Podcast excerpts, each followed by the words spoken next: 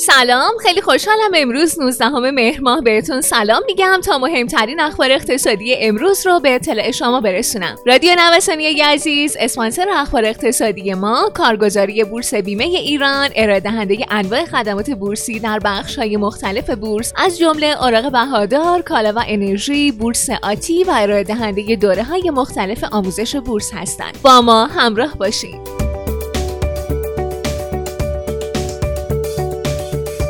با نزدیک شدن به انتخابات ریاست جمهوری آمریکا و پیش بودن جو بایدن از دونالد ترامپ در نظرسنجی ها گفته میشه. رشد صادرات ایران تا 1.5 میلیون بشکه در روز محتمل میشه. از سوی دیگه بررسی ها حاکی از اونه که تحریم های جدید آمریکا علیه بانک های ایرانی اثر قابل توجهی در مبادلات بانکی نداره. به گفته کارشناسان ارشد روابط بین الملل تبادلات دارویی و غذایی از این تحریم ها مستثنا هستند و ایران به شیوه گذشته سایر مبادلات خودش رو عملی می click on it.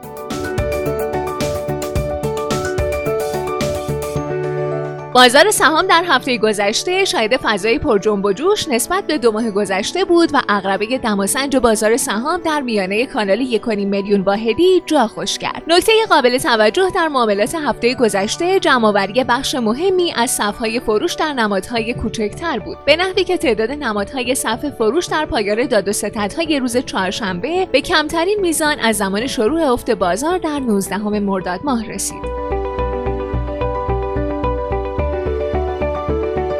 سکه در صدر گزینه های سرمایه گذاری قیمت طلا و سکه در بازار از ابتدای هفته گذشته نزولی شده بود. اما سوداگران بازار در معاملات شبانه نسبت به کاهش قیمت طلا و ارز مقاومت کرده و مانع از ادامه روند نزولی قیمت ها در بازار شدند. بر همین اساس هر قطعه سکه طرح جدید 14 میلیون و 700 هزار تومان معامله شد. به این ترتیب سکه با ثبت رشد هفتگی 4 و 14 درصدی در صدر سرمایه گذاری قرار گرفته. دلار بالای مرز روانی. بازدهی دلار در هفته گذشته منفی شد. اما روز پنجشنبه پس از اعلام تحریم 18 بانک ایرانی عدهای از سوداگران عنوان کردند که دلار بالای مرز روانی 30 هزار تومانی معامله شده. به نظر می‌رسه نوسانگیران قصد دارند در ابتدای هفته جاری با جبسازی پیرامون تحریم های جدید قیمت دلار و سکه را از مرزهای روانی مهم عبور بدن.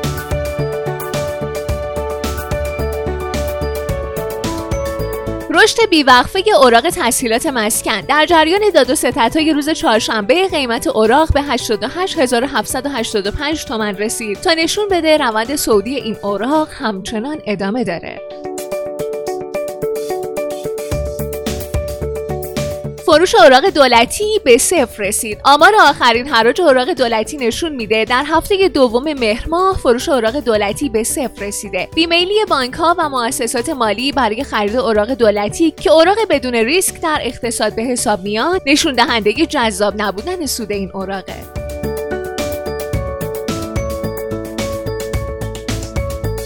شبکه تلویزیونی بورس راه اندازی میشه. در نشست این کمیسیون وزارت اقتصاد و سازمان صدا و سیما درباره تشکیل شبکه تخصصی تلویزیونی بازار سرمایه توافق شد. با افزایش نرخ سیمان پاکتی موافقت شد.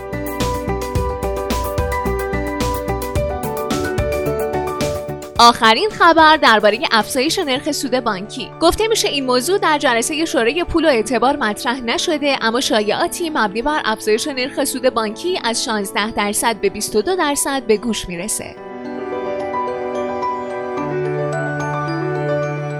بر اساس گزارش مرکز آمار ایران متوسط مصرف ماهانه گوشت قرمز خانوارهای کشور در سال 98 در قیاس با سال 1390 یعنی بازه 8 ساله حدود 51.6 درصد کاهش پیدا کرده به عبارت ساده تر ایرانی ها در سال 1398 به طور متوسط به اندازه نصف سال 90 گوشت قرمز مصرف می کردند.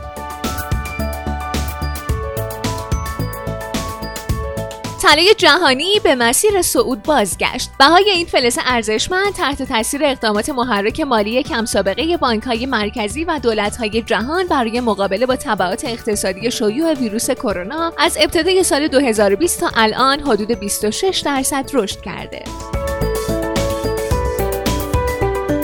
خیلی ممنونم که امروز هم با بخش اخبار اقتصادی همراه ما بودین. مجددا از حامی اخبار اقتصادی ما کارگزاری بورس بیمه ایران تشکر می‌کنم. آدرس کارگزاری بورس بیمه ایران خیابان توحید میانی نبش مهرداد شرقی مجتمع الهیه طبقه چهارم واحد 15 و شماره تماسشون 0313 131 2194